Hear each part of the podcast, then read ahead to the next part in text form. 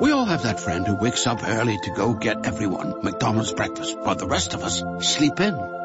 This is your sign to thank them. And if you're that friend, this is us saying thank you. Just a friendly reminder that right now, get any size iced coffee before 11 a.m. for just 99 cents. And a satisfying sausage McMuffin with egg is just $2.79. Price and participation may vary, cannot be combined with any other offer or combo meal. Ba-da-ba-ba-ba.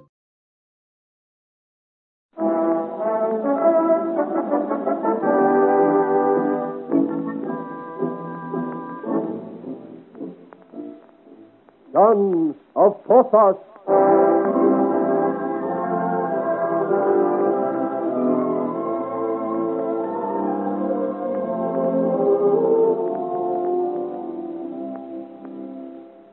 In the elegant colonnaded room in the house of Peck stand Joel's two nearest and dearest, his wife Aurore and Francoise d'Aubigné. The lovely Aurore is looking now at her friend in puzzled wonderment, for it seems to her innocent mind that Francoise has developed a strange streak of suspicion and jealousy.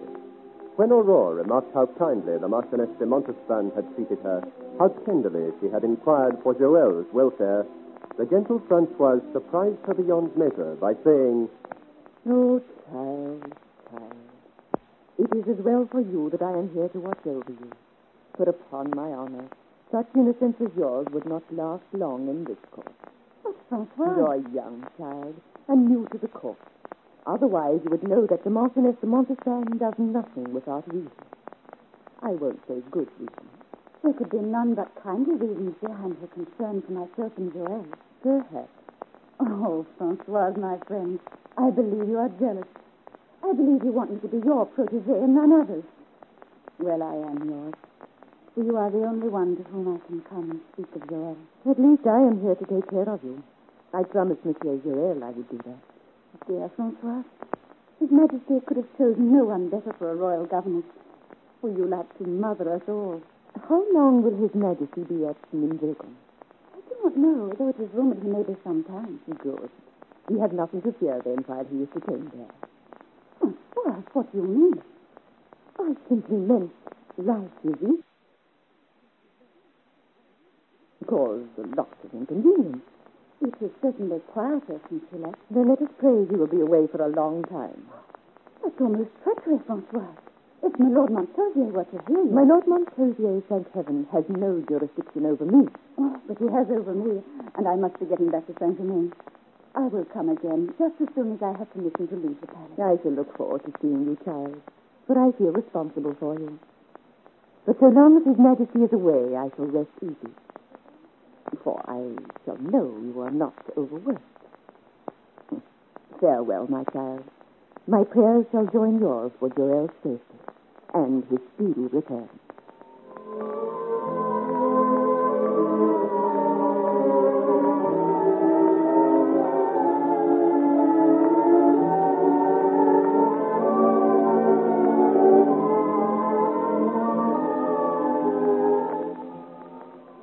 Meanwhile, on the edge of the Black Forest, a welcome of quite another sort is being prepared for Joel. At the inn of the cooked crayfish, a lonely building on the gloomy ridge of a hill, sits mine host, Caspar Brown, a lean old soldier with a vicious face. He is cleaning his musket and talking with a young girl who is wearily preparing a meal. So then he sent his bellows boy a sprinting along the short cut t'other side of Nonsey to warn me that this fellow was coming. May heaven have mercy on him then. A fine thing to say about a guest at the inn. Here's your coffee. You know as well as I do. You will kill him if he comes here. Of course. Very wise been sent to me. But why worry about this? It's a little thing that comes to all of us. This soldier goes to the wars. Like as not, he would be killed there. If I do the deed here tonight, it'll surely save a little time. Still, I say, may heaven have mercy on him. But if you hadn't come to me so highly recommended, my girl, I'd distrust you. But Walton said you were all right, despite your bitter past. And you'd trust Walton Men have died for trusting him, Herr Brown. Why do you work with him if you feel like that? Sometimes one cannot help oneself. Ah, I wish the road would hurry. I do not like to wait. The roads are heavy after the the artillery that travelled over yesterday. Or perhaps it's been attacked by highwaymen. The forest full of them since the war began. No. No. Listen. There's a horse in the yard. Look through the window. Is it he? Mr. Musketeer. In truth, the biggest I ever saw. Ah, Herr Brown. Take care how you deal with this one. For his sword is big enough for a giant. Enter. Enter. good evening to you, my son. Greetings, monsieur, and welcome to my inn. What can I do for you? Many things a good man of the woods. I need accommodation and food for myself, and shelter and provender for my horse. Nothing is impossible now on the frontier. If there is money forthcoming, and you are not in a hurry. Uh, take your own time, my friend. And as I have escaped the knights of the road, I need not look to expense. Monsieur, we will do our best for you. Therese, Yes, monsieur. go put the gentleman's horse in the stable and hurry back, for he needs his supper. Yes, monsieur. Be quick now. Yes, monsieur. I am in no great hurry, friend. You need not have shouted at her. Uh, she is a sluggard and needs hurrying. What is a French girl doing in this part of the world? I thought the inhabitants were mostly German. She is from Paris. A lazy wench and one I shall be rid of with all haste. She was recommended by a friend, but she's no lover of work and is pert into the bargain. She seemed docile enough to me. Ah, but it's good to be by a fire again. The forest is dark and the night is cold outside. There is a basement of fresh water over there if you want to get the dust of the road off you. And if your trappings are in the way, I'll relieve you of them. Uh, many thanks, my friend, but I am used to them. I should feel lost without my sword and pistol. They do not incommode me. I shall keep them on. But I shall take advantage of your other offer. Traveling is dirty work.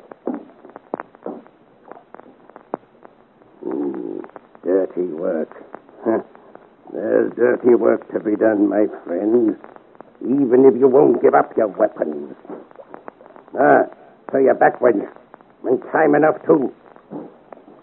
So he won't give up his sword. What of it? A good dinner and some of my wine. Some of my special wine. That'll do the trick nicely. Then, off with his head, so. Off with whose head? Oh, monsieur, I, uh, I was speaking of the hare I shot this afternoon. This stupid Parisian knows nothing of cooking game. It is a fine art, I grant you. Supper is ready, monsieur. I will put it on the table here by the fire. Ah, dinner by a blazing fire and good company.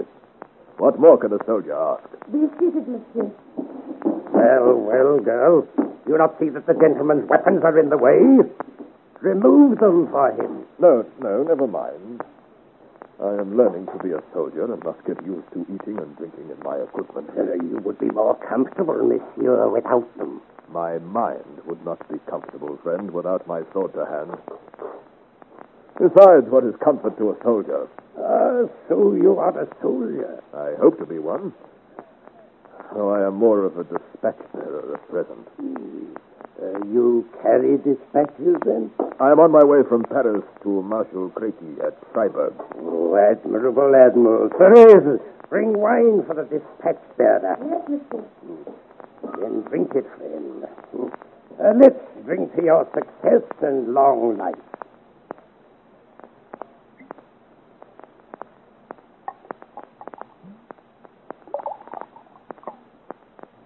To Paris.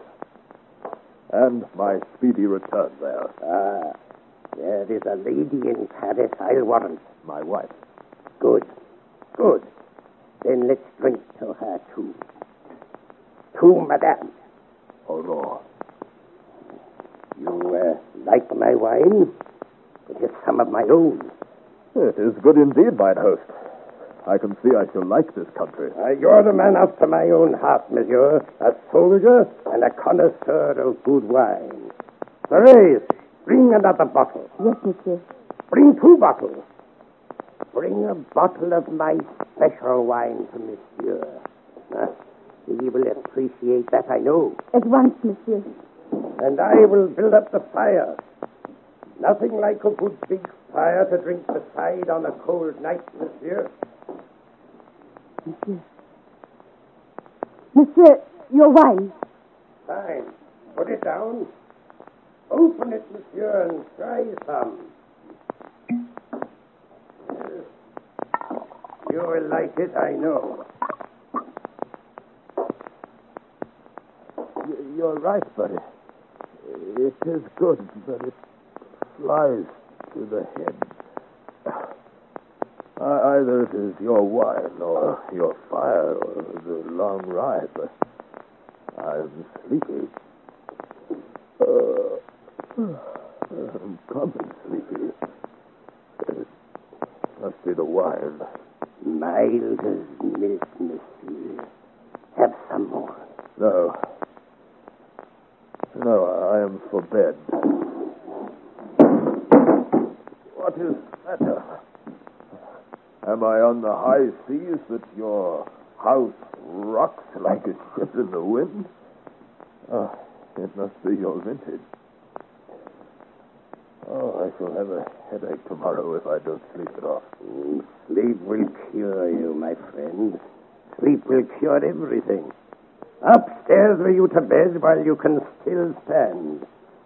Therese will take your firearms. Oh, hold there. Oh.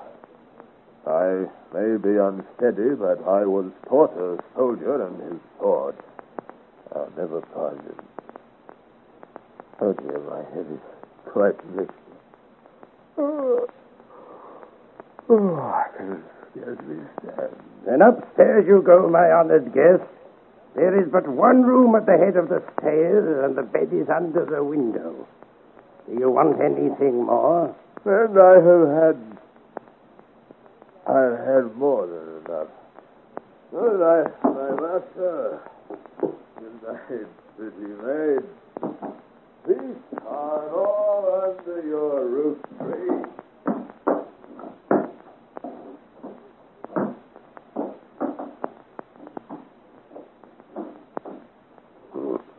Drunk, tired, and very soon asleep. Ha ha, my sweet Therese. The cat is in the bag now.